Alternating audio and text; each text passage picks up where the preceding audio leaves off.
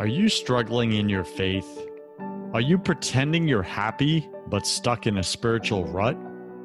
Are you tired of listening to famous pastors and preachers who make it sound so easy? Welcome to Broken Catholic, the number one Protestant and Catholic voice in America.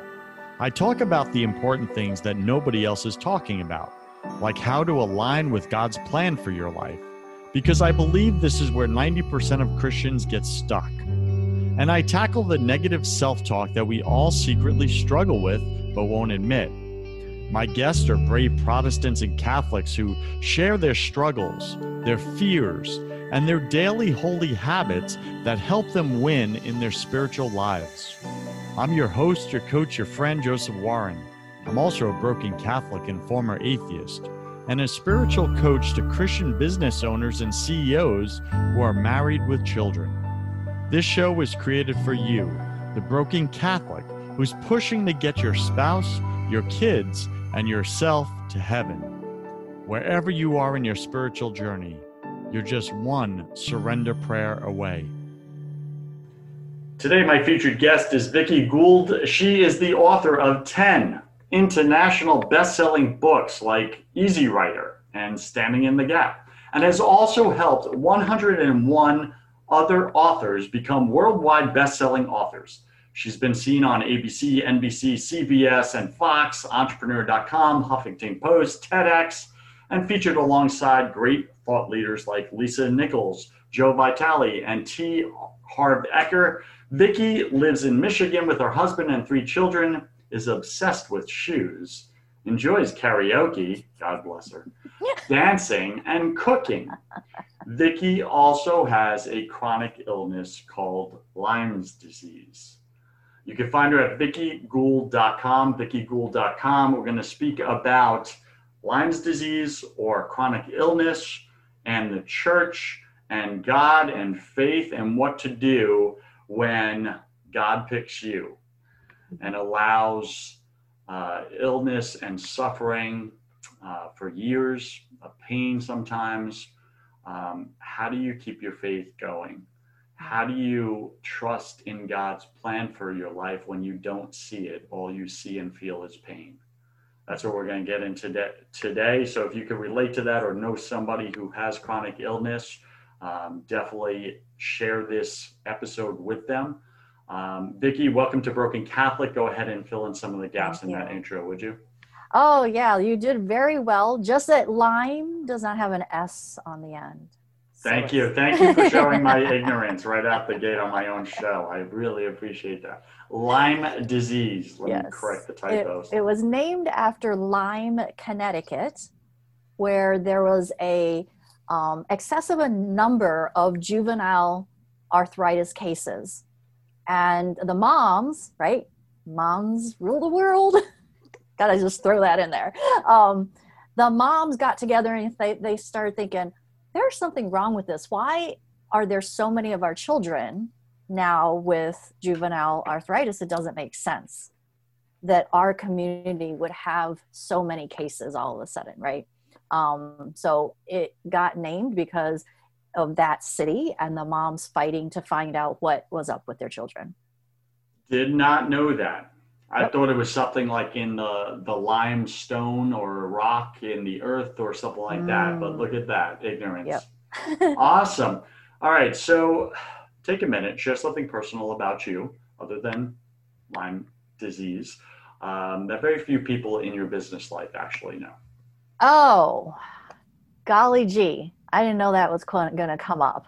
Um, something that people don't know. Uh, probably a lot of people don't realize that I was an ice skater at one time. An ice skater? Were you any good at it? Uh, I was, but I wasn't. Okay, so like a very good Asian, I learned a stringed instrument. My stringed instrument happened to be piano, which is very popular. And I had to practice, practice, practice, practice, so much so that I decided that I hated it, even though I was really good at it when we moved from Pennsylvania to Tennessee, I had my dad wrapped around my little finger, just like most youngest daughters do. And I said to him, I don't want to practice piano. I don't want to do piano. I don't want to compete at piano. I don't want anything to do with the piano ever again. I'm done. My mother was the one was saying, no, my dad would let me do whatever the heck I wanted. Um, so I started ice skating before she moved down. She was still in Pennsylvania selling the house. My dad had a job, so he brought me, might as well start school, you know, that type of thing. Um, and so I started ice skating when I was 15. So as a 15 year old, I was good in the 15 year old category, but there was not that much competition for beginners at age 15. So I could say I was good, but you know, it's all relative. That's pretty cool. Daddy wrapped around the finger. I have a brand new baby girl, daughter, Laura and already she's trying to woo me with her little sparkly eyes. It's oh, not going to work, she, Laura. She's already got you. Just admit it. It's it's done. Do Listen, not re- resistance is futile. I was literally just thinking that and about to say that. Resistance is futile. The Borg. Wow, good reference. Okay, so this is why I invited you on the show, Vickie. Um, so many people, as you know, uh, suffer with chronic illness. Mm-hmm. Um, and they ask themselves, why? Why me? Mm-hmm. God, why? Yeah. You know, many of them are Christians, many are not. Mm-hmm. But the ones that are Christians ask God why, and they, they hit their knees many times. Um, just like, why does this, why does my life have to look like this? This is not what I planned for my life. I had this whole exciting, wonderful future ahead. Mm-hmm and all my friends got to keep going on with their lives and yep. mine kind of like got hit by a train yeah and just got derailed and now here i am like why can't i just be normal mm-hmm. Mm-hmm. I know people like this i've shared my oldest sister uh, has chronic illness for over 15 years now mm-hmm. no cure in sight doctors can't figure out wh- they can't even diagnose what it is yeah. for 15 years and she's in excruciating pain just 24 7 mm-hmm. um, wakes up with it fatigue nausea um, and so not only is she the victim of this painful dreaded disease but those around her suffer as well don't they yeah they because they there's this sense of powerlessness, not only for the person who has the illness, but for the family members who love the person. Yeah. And they can't take away their pain. Mm-hmm. I hope I did an okay job of just kind of creating that visual um, of what is going on in, in the life. And please go ahead and fill in the gaps of what I missed. Yeah, you know, I think when it first, I first started getting diagnosed, right? I, I was misdiagnosed first with lupus, and something inside me said, uh, I don't think that's quite right because you know lupus is a bit subjective. I went into the doctor, he like squeezed my fingers, and he said, "Oh, you got lupus. Let me write you the script." And I'm like, "Is that? Are, are you serious? That's it?" So I didn't really trust that. So I continued to search. Um, and I think part of chronic illness, like with your sister, probably the search gets exhausting. That's exactly what, it. What is this thing? Why can't we figure it out? Why does it have to be so complicated? And then, you know, it was, oh, you have early onset osteoarthritis. You have early onset perimenopause. You have early on. I'm like, wow, I'm pretty precocious. This is awesome. You know? Um, and then you just. Such go, an overachiever. and you just go, and yeah, these, these things just don't seem to fit together, right? And there's part of you that has to um, want to continue that because there's a point that some people just they go, I give up, I don't know, whatever it is, it is what it is, and, and I can't do anything about it and maybe it's part of my stubborn nature that I just kind of was like, yeah, this doesn't sound right. I'm not sure. Let me keep figuring it out. Let me keep looking. Um, a friend of mine suggested the doctor that finally did diagnose me. And at the time, I thought, oh, cool. We have a name.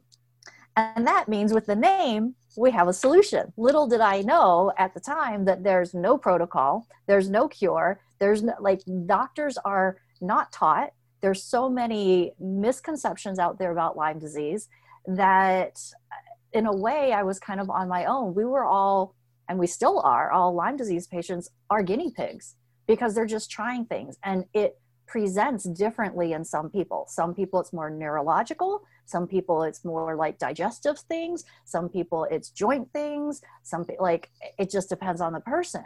So now you get Lyme disease people talking in forums and everybody's got different things going on and we all can't figure it out and it's different for every person i think which makes it really hard for the doctors and every day you wake up and you wonder what's going to hurt. Like i remember every day i'd wake up and it would take me a long time to get out of bed right? Because you're not moving very fast and you're tired and you hurt and you know then you're dizzy and you feel bad and you're nauseous sometimes. And it wouldn't be until and I, I can still see my feet like hanging over the edge of the bed as i would do this every day. I'm like i don't even want to put my feet on the ground. Because once i put my feet on the ground and stand up that's when i'm going to know what really hurts today and i would sit there for a while and it's like uh, do i even get up? Maybe i just stay here. It'll be better. I just don't need to get up at all.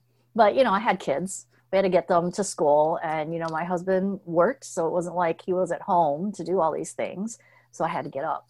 And really that was the only reason i got up.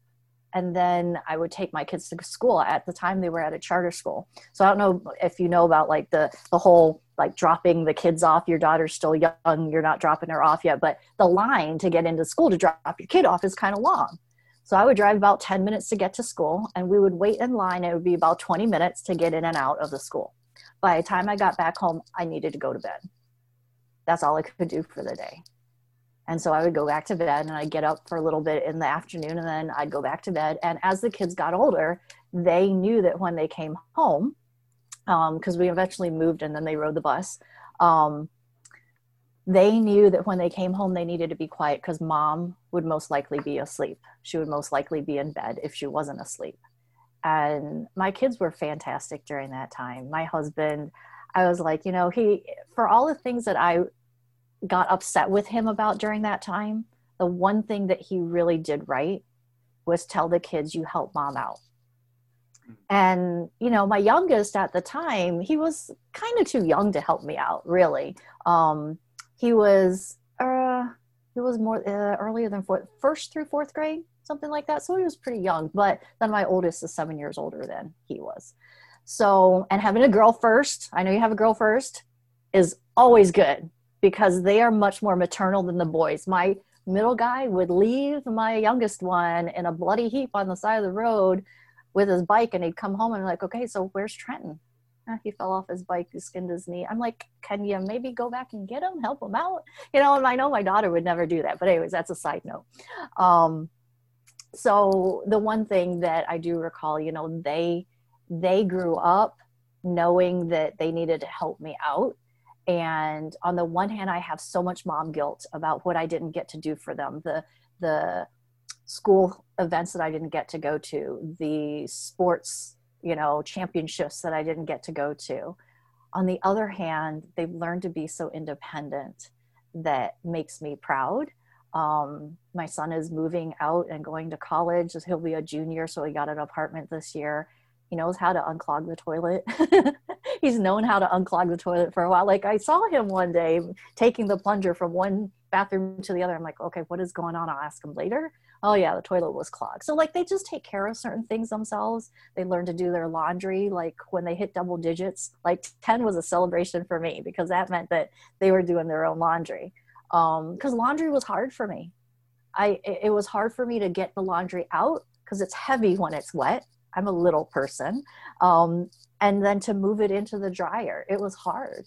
And before the house we're in now, the laundry was in the basement, so then I had to go down the stairs and I had to bring all the laundry upstairs. And I remember one day I said to my husband, he had just got home, and I said, not been able to do the laundry. I really need help. I'm exhausted. I can't do it, but the laundry needs to get done. Can you do the laundry?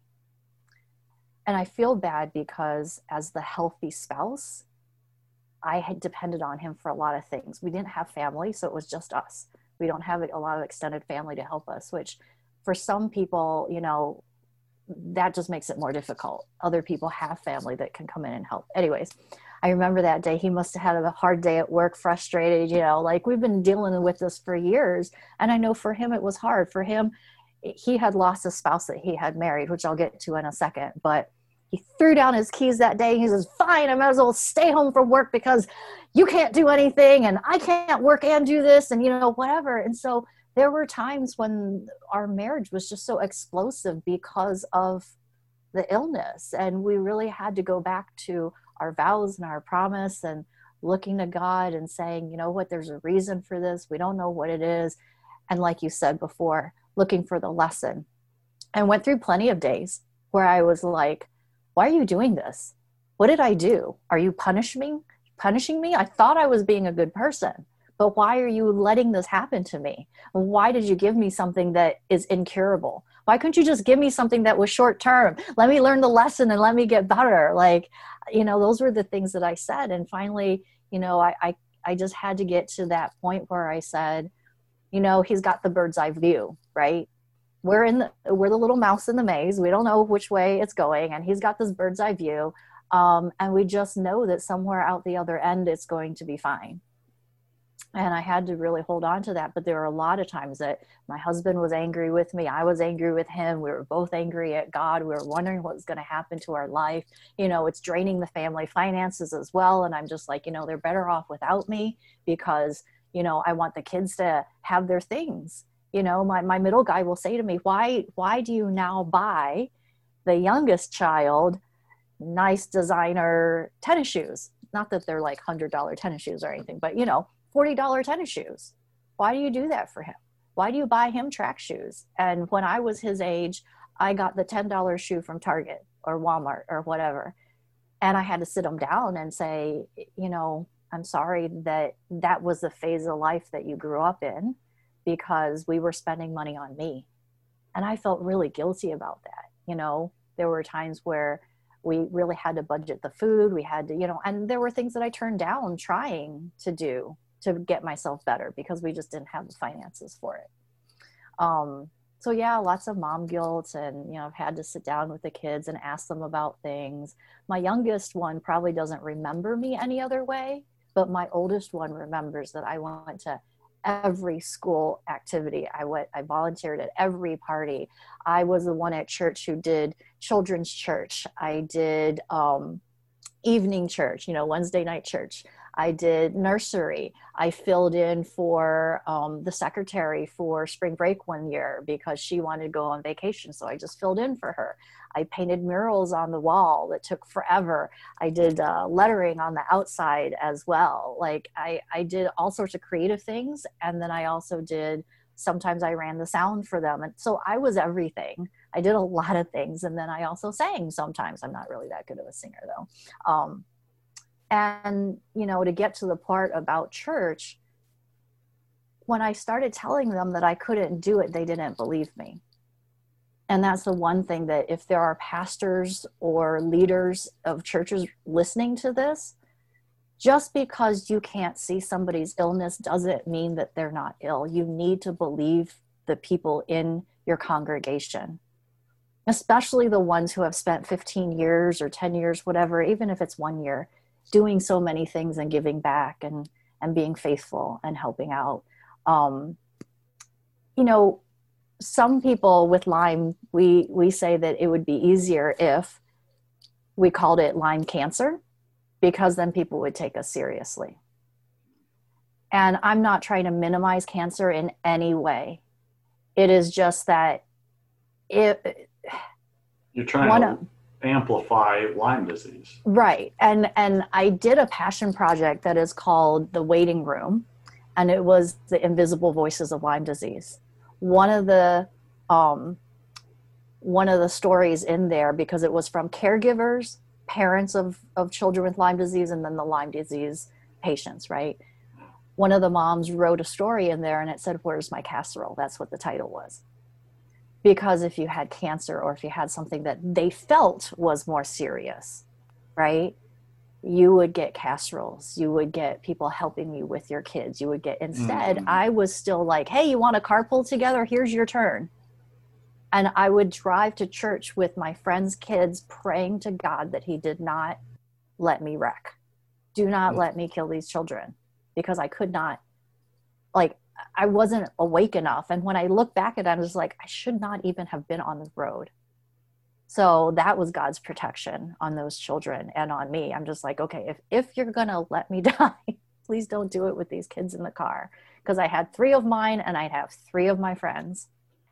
Vickie, I'd like to unpack some of what you shared and what an amazing story of, uh, well, it's pain, right? It's a, it's a painful story to listen to, really and I'm waiting for the silver lining, and we're not there yet, and that's okay. But by the end of the show, we're going to bring a new sense of hope yeah. uh, to my listener somewhere on planet Earth who is suffering with chronic illness and has been for quite some time, and maybe has lost their hope, their trust in God, and mm-hmm. and I'd like to unpack um, what you said and maybe just give different language to it.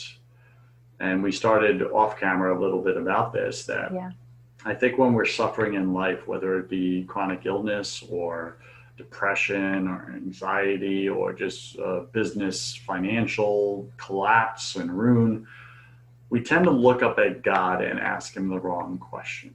Mm-hmm. We tend to start our questions with why? Mm-hmm. Why, God? Why me? Why now? Mm-hmm. Why is this happening? Why is the pain so intense? Why is this not just temporary, like you asked? Why mm-hmm. does this have to be so long term or mm-hmm. permanent? And we ask these why questions when in fact the Bible shows us and tells us that God's ways are higher than our ways.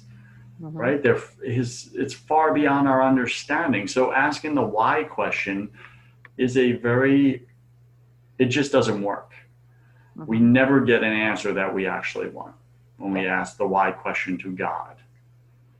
I think asking the why question in, in the human realm is a good question to ask. Hey, why'd you do that? Or why am I doing this, etc. Mm-hmm. But when we ask God the why question, we always end up dissatisfied with the answer, or bitter, or angry and mad, and or we leave them. Mm-hmm. And we just throw them out. But I think the better question, and, and please jump in here, is to ask what mm-hmm. when we turn to God. God, yeah. what are you trying to tell me right now? God, right. what are you trying to show me right now? Mm-hmm. God, what is the lesson in all of this? Like you said earlier. So turning back to you, Vickie. Yeah. As you're going through all of that, mm-hmm. what was God trying to tell you? What was God trying to show you? What was the lesson He wanted you to take from all of these years of suffering and mom guilt all of it? Yeah, well, you know, all of it's a guess until I get to ask him for real, right? Um, but I, I did. I spent a lot of time being bitter about the things that I didn't do prior to illness. I had put myself off for so many years, for so many um, times that I said, I'll do this later. I'll do that later. Um, I pushed this off and that off. And I made myself last. Again, I think moms are very, um, it's just typical for a mom to put everybody else first, right? So I spent a lot of time in bed being bitter about people who didn't appreciate me. People who, like, I let them go first and look, now I don't even get a turn. Um, and i think my part of my lesson was it is okay to do something for yourself. It is okay to say no to somebody because i was the person that people at church would say ask vickie she'll do it. Because i would rearrange my schedule and i would inconvenience myself and my children and juggle things and double book things and whatever just to do whatever it was people asked and I, I think like that I, in itself, if I could jump in, I think yeah. that in itself is a disease that many of us wrestle with called people pleasing syndrome. Yeah. Yes. Yes. Yeah, it's true. And, and it doesn't work because masked within it is this whole self sacrificing, yeah. I'm a martyr Yep. Look at me. But it's really just a, a, payoff. It's a secret payoff we're getting out of it that true. for our ego, really. Mm-hmm. You know, like if we're just being totally honest about it, we could say, well, that's not my intention. Yes, but subconsciously, you're getting a payoff. Oh, that's why true. you're that's why you're you're putting others, even strangers, above your own kids, above your own husband. Like that's not God's way. Right. We do it all the time. I didn't mean to go Yeah. off on a tangent, but I think it's an No, important that's- thing to No, that is really home. important and something that i learned you know um, i had always wanted to go to paris and i thought oh my chance is over i'm never going to get there i'm too sick to get on a plane i can't walk around i can't enjoy it even if i were able to land there i couldn't do anything there right um, and so it, it gave me a lot of time you know i was spending 16 to 18 hours in bed so it gave me a lot of time to reflect on life and i think that was a big lesson for me to see who I was or had become, or I don't know what you want to say, and how I wanted to spend the rest of my time, however much time I, you know, at that time I was like, I don't know how much time I have, right? That's how it felt. Um, now I feel like I'm going to live until I'm 100, but, you know, at that time it, it wasn't like that. Um, and I think other lessons were, um, you know, to, to, to understand my husband a little bit better and have better communication with them because I, I'm a talker. He's not. um, and during this time, we had to get through a lot of things. So we had to improve that relationship. And there were definitely times that it was really bad. Like I wanted to throw all his clothes out the second story window and just he could come home with all his clothes on the ground and I didn't care. Um, but it, it forced us to have conversations and work on things that maybe we hadn't and now that i'm kind of on the other side that like i can maintain myself pretty well and i don't have as many implications from lyme now because i've gotten a little bit further in that healing process um, i look back and i realize that i was not the only person who was suffering. I wasn't the only um, uh, patient. I, I don't know what word i'm using here but my husband wrote a story in that book that i put together and some of the things that he put in there i never realized i never knew because like i said he's not that he doesn't speak that much.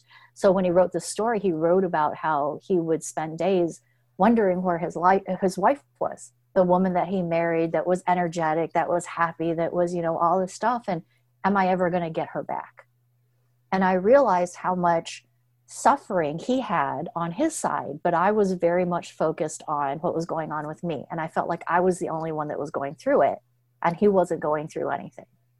So now when I talk to Lyme couples, I tell them, you know, you have to realize that even though you are the person who has the disease, your spouse is also grieving the loss of who you were. Like you're lo- you're grieving that loss, but he is or she is as well too. Um, so so we I really to- get that just firsthand, like my sister as an example. Um, Yeah. High energy, joyful, so full of life, young girl, all the way through college, um, where she met my, you know, brother-in-law, and and he's quiet and more reflective type, and Mhm. uh, very similar to your your situation. And I've always looked at him, um, just like his patience. Mhm. He's such a hardworking, uh, good man, a good father, good Mhm. husband, right? He struggles just like the rest of us, but Mhm. I'm like, I don't think I could do what he's doing. Yeah. Like, I don't think Mhm. it's within me Mhm. to stay in that situation. And I know that sounds terrible. Yeah. But I, I want to be real and transparent. Like, Yeah. my sister's a wonderful human being, but that lively, amazing girl, like, there was a Mhm. death at some point Yeah. that the disease just stole that life from her. Mhm. And and that all gets pushed back on the family, right? Around her. There her her kids like grew up with I wish my mom could be more like Susie's mom or Mhm. why can't my mom do this? Why can't my mom? It's not fair. Yeah. Right? All that mom guilt, like you said, and I know she's got a ton of it, but then there's also wife guilt. Yep. And a lot of times, maybe she, I don't know, maybe she wasn't present present to the you know the husband and the pain, just like you shared openly. But it's there. It's happening. Mhm. There's two people suffering right. right at the very least if you're Mhm. married and then there's the kids and more right and Mm-hmm. and then there's the parents that can't take away your pain Yeah.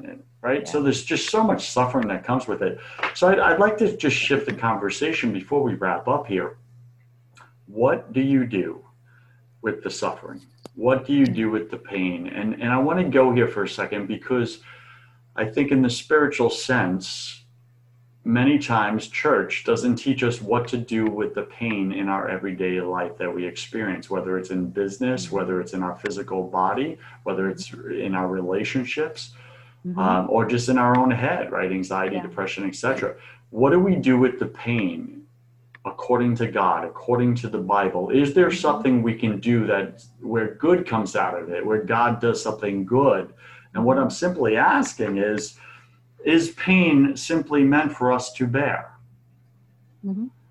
Mhm.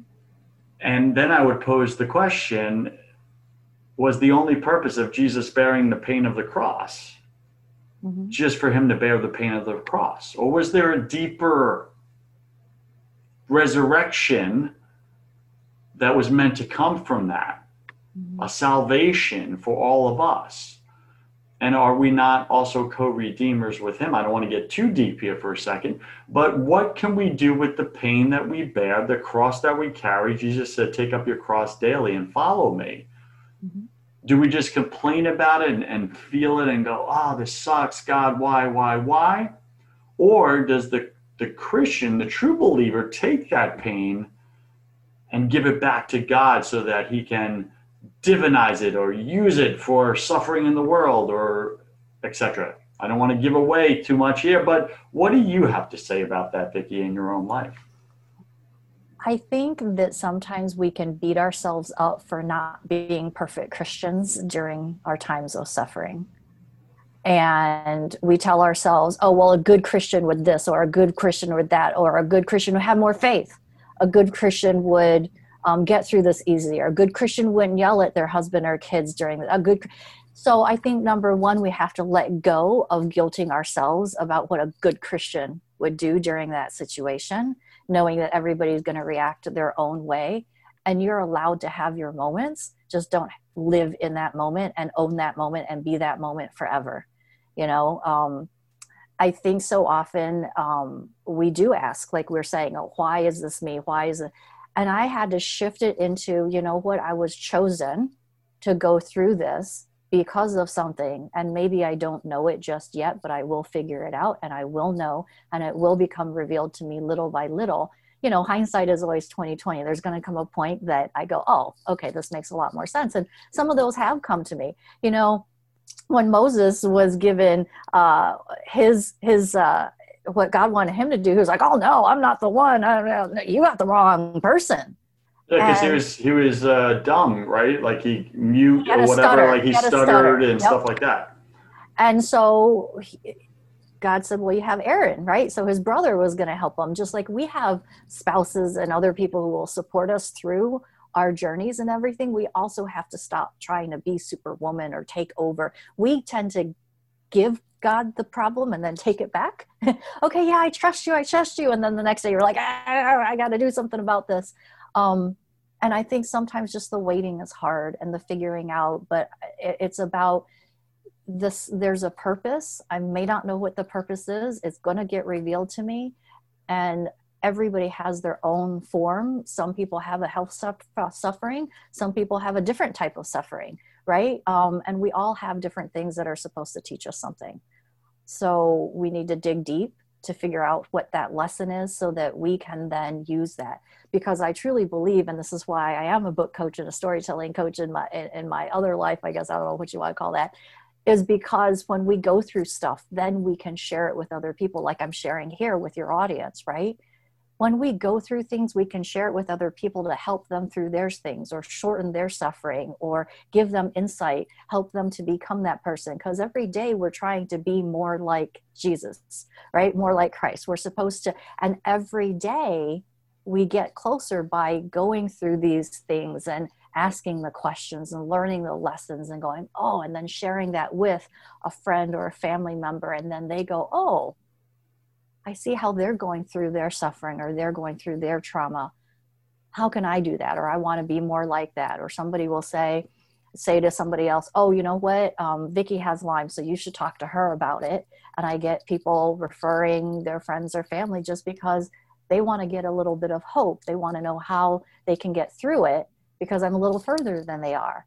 And so knowing that our journey and our suffering and whatever's happening in our life has a purpose, um, I think that helps to get through it uh, and, and just trying to figure out what that is. But not, I mean, not so much like, oh, I got to know right now, or, you know, it, it takes time, right? It takes how, is, how has your chronic illness helped you to trust and rely on God more than on yourself? Hmm, that's a good question. Um, I think one of the things that I say all the time to my husband is, it's going to be fine. You know, during this time of, of um, COVID, he lost his job. He had a corporate job of 20 years. And so he's a little more stressed, a little anxious about how things are going to turn out because he's really not doing a lot. Like he's not really working, he's collecting unemployment. And so I really had to sit him down and he's like, look at all the proof in our life that everything has always turned out fine. It's going to continue to turn out fine. Um, I don't know what fine looks like, but I'm not worried about it. And I remember he said to me, I can't believe you're not worried about this. And he told me later that now that he's there with me on the we don't need to worry about it, he went through weeks of, is she for real? Does she really mean this? Or she just saying that? Um, I don't know if I believe that. And that's how I think um, it has helped me with my faith faith is just looking back and seeing how many times he has been faithful to me and he has worked things out whether it was the way i thought it was going to work out or the better way that it worked out right? Um, so I, I, think that's i hope i answered the question there. You really did. Look back uh, in your life for evidence of when god showed up for you and I keep a journal for that very reason because I forget. Yeah. I'm, I'm human. I forget. And it's like, I could have that big moment of, wow, God just showed up so powerfully, right? You've had that yeah. before. And you're like, oh my gosh, that was so not me. That was God. Look what God just did. Mm-hmm. A month later, I forgot it. Yeah. Yeah. I'm Even though I was like, I'll never forget this, God. I'll never forget what you just did for me. A month later, I struggle with something else and I'm in the pain, I'm in the suffering, and I forgot what he did. Mm-hmm. And having it in my journal on those those down on my knee down on my knees days. Mm-hmm. Uh, just going back when I, I just can't recall it myself because I'm in such a bad place. Yeah. I open the journal and I read the entry normally highlighted of what God said to me when I was struggling the last time or what God, how he showed up for me. And I mm-hmm. look for evidence. Yep. And I find the evidence and it carries me through that current yeah. suffering. Mm-hmm. Do you do the same? I should write it down. Um, I have in the past, you know, but that, I don't keep the habit all the time. And it's amazing how many things you know I, am reading this book about, and it's about like the neuroscience of your brain um, and it's all about how uh, we can change our brain right? And we tend to hold on to the things that are negative sometimes because uh, you know the whole fight or flight like oh there's danger whatever. So the negative things tend to keep, have a bigger impact because we've got to learn something from it. I, I know I'm butchering this whole entire thing, but when we like have something that is positive, we just go, yay, celebration, whatever. And we don't do the same. We don't hold it in the same spot in your brain, like yeah. literally, um, because we don't feel like we have to go back to it to keep us out of danger that makes I don't know. That makes sense. Yeah, that made a lot of sense, and I think writing it down, mm-hmm. you know, there's so much science also that shows when you write something down, you're like absolutely eight times more likely to remember it. Yes. Uh-huh. And then if you actually don't remember it, you have it there written down, and you just read it. Mm-hmm. You don't have to go back and oh, what was the details? You don't have to do anything. It's written yeah. down. That mm-hmm. has saved me so many times. Yeah. So, uh, Broken Catholic Nation if you're struggling with chronic illness, I'm just going to kind of sum up uh, three very important um, pieces that Vickie has shared with us. One, don't compare yourself to what a good Christian would do in your situation or what you think they would do, this made up good Christian type of person. Um, and number two, look back for evidence of God's miracles in your life right? Write them down as they happen. So you have it there. It's a cheat sheet for your life. It's very cool. And then number three, uh, surrender your sufferings back to God. Mm-hmm. So actually offer them up as they're happening. And I know this isn't easy. I've had to do it. Uh, my sister does it all the time. Like she believes, truly believes that her suffering is winning souls for God. Mm-hmm. She truly believes that. So when she has a really bad day, she goes, as simple as this God, I offer to you this pain. Use it however you see fit. Mm-hmm. And God takes that human suffering, so frail, mm-hmm. what we see as almost worthless or pointless, and He touches it with the hand of God and makes it divine, mm-hmm. supercharges it, if you will, and then rains down graces on the world for people that are other people that need it and draws them back to him, other brothers and sisters in Christ. And, you know, I think so many of us don't believe this very important truth um, that the Bible writes about in Acts, right? The communion of saints, right? We're all in communion with each other. And our suffering can be used to save another soul somewhere on the other side of the planet. Mm-hmm. And it's not wasted. And I think that's pointless suffering is more painful than suffering with a purpose. Wouldn't you agree? Absolutely. Yep. Like if you knew, Vickie, that your suffering was going to help your son grow closer to God who maybe fell away from God. Mm-hmm. And like God told you, I'm using your suffering, Vickie, to bring your son back to me. Mm-hmm. Would that give a whole new energy around your suffering? Oh yeah, you? would be like, oh yeah, go for it. You'd be like, take more. Yeah, do it. I mm-hmm. love him that much. Yep. So BC Nation, I just want to bring that into this conversation because there's no if you're stuck in chronic illness, don't let it be wasted. Mm-hmm. Please don't let it be wasted. The pain is too great. Instead, allow God to give it a purpose mm-hmm. to help others. Like that's love, laying down your life for another. Yeah. Giving your pain to another.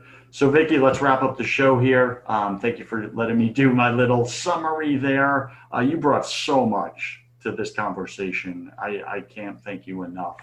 And I, we just ask that God strikes the hearts of one, one listener somewhere on the planet right now who's going through chronic illness. Again, if you know someone who's going through chronic illness, you're not going through it yourself, share this episode. They need to hear what Vickie shared. They need to because they feel alone in it. Mm-hmm. And they need to know they're not and what to do with that suffering. So, Vickie, welcome to my favorite part of the show. Welcome to the confession round. Oh boy. I'm going to ask you 10 quick fire questions. You'll have about three seconds to answer each. Don't overthink it. It's just for fun. Are you ready? Okay. A little What's scared. Your, okay. Yeah, good, good, good. What's your favorite thing about God? He's always there. What's your least favorite thing about God? I think he's not. yeah, he, he doesn't make himself visible, right? What are you most afraid of? Oh gosh, living a life without meaning. Hmm. Got it. What did you spend way too much time doing in your 20s? uh, chasing after what my mom said would make me happy. Got it. Okay. I believe we're all struggling with something at any given moment. You mentioned Lyme, that was the obvious one, but what else are you currently struggling with, either professionally or personally? Oh, you know, I am an introvert. I don't mind being at home, but I really miss going out for events and traveling and seeing like minded people and gathering and just taking a break. And I think that's the thing that I struggle with the most during our time at home is that I have not been able to go dress up and have fun. mm, That's so good. Consider doing a getaway. I'm taking my wife uh, away for her 30th birthday this weekend to the Tennessee mountains Oh, that'll be uh, fun. with a couple other couples, and we're just getting away. Pretty Yeah, awesome. So consider Yeah. maybe something for you and your hubby. yeah. What secret fear do you have about people? Oh, hmm. What secret fear do I have about people? Uh, I'm just going to go with my knee jerk reaction, which was that they don't like me, but that's not a secret fear. Got it. What do you wish you had learned sooner about God? Oh, how much I could trust him. So good.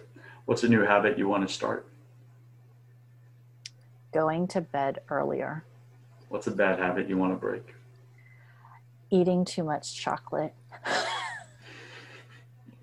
Pick three words to describe who you are now. Oh, gosh. Happy. Mm. Water loaded because I really need to go to the bathroom. That was transfer. This is definitely the confession round. Thank you. um, the third one, what else am I? Um, now I'm like red faced and embarrassed. So there you go. There you go. Awesome. Pick three words to describe who you were before uh, you gave your pain to God and put all your trust in Him. Oh, bitter, resentful, angry. That one was easy. Wow, that came quick. And last question: If you could come back to life uh, after you died, look your family and friends, your husband, your kids in the eye, and give them only one piece of advice about human suffering, Mm. what would you say to them? Love each other more. love each other more. Any final wisdom? What's the one thing you want my listener to know about uh, chronic illness and God? Even though you may not feel this way all the time, you were chosen for this journey specifically because you were the only one who could take it. Boom! Boom! Vickie Gould. You can find her at vickiegould.com. Uh, check out the links in the show notes. Vickie, you're my new superhero. Thank you. What's the best way for BC Nation to get in touch with you? And do you have a gift or something you want to give them, or what do you got? Um, they can get in touch with me at vickie at vickiegould.com. I'm on Facebook. They can friend request me, whatever. Um, I'm on Facebook way too much. Got it. And listen, you help uh, authors or I do. aspiring authors become best-selling authors Mhm. um, and really advance their authority, their credibility, etc. So if someone's listening right now and that's what they got going on in their Mhm. professional life, um, Yep. What? How do they get started with you, or what? What's the purpose of them reaching out to you? What's that benefit to them? Yeah, definitely. Like if you are somebody who, and a lot of people do resonate with, uh, you know, I got to share my story. So I do have a lot of authors who have um, become health coaches or other types of life coaches and things like that, leadership coaches, who know that they had a story, and uh, many of them do have chronic illness or trauma in their past or something that they know that story could help somebody else. And we use that as the basis of their book and how they can then reach more people and change more lives and help transform people um, through their books. So, yeah. I have a, a, a little quote I'm trademarking. God Okay. just gave it to me in my quiet time with Him is after we're dead and gone, only our words will live on. I like that. It's so true. Yeah. I say to people, you know, you write your book and you get to live forever. Yeah. Yep. Awesome. Vickie, thank you for being on Broken Catholic. I wish you God's Thank love, you. peace, and joy in your life, my dear. You too. Thanks for having me on. Cheers. BC Nation, you cannot show up authentically in your life without building faith in your business. If you want the business side of that conversation, I have another podcast called First 100K, where I interview successful entrepreneurs about how they made their first $100,000, because that's where I believe 90% of you are stuck and you can't break through. Go to first100k.com to find out how. I'm Joseph Warren. You were made for greatness, so stop being a wuss and start being a winner. Have a blessed day, and I'll see you right back here next week.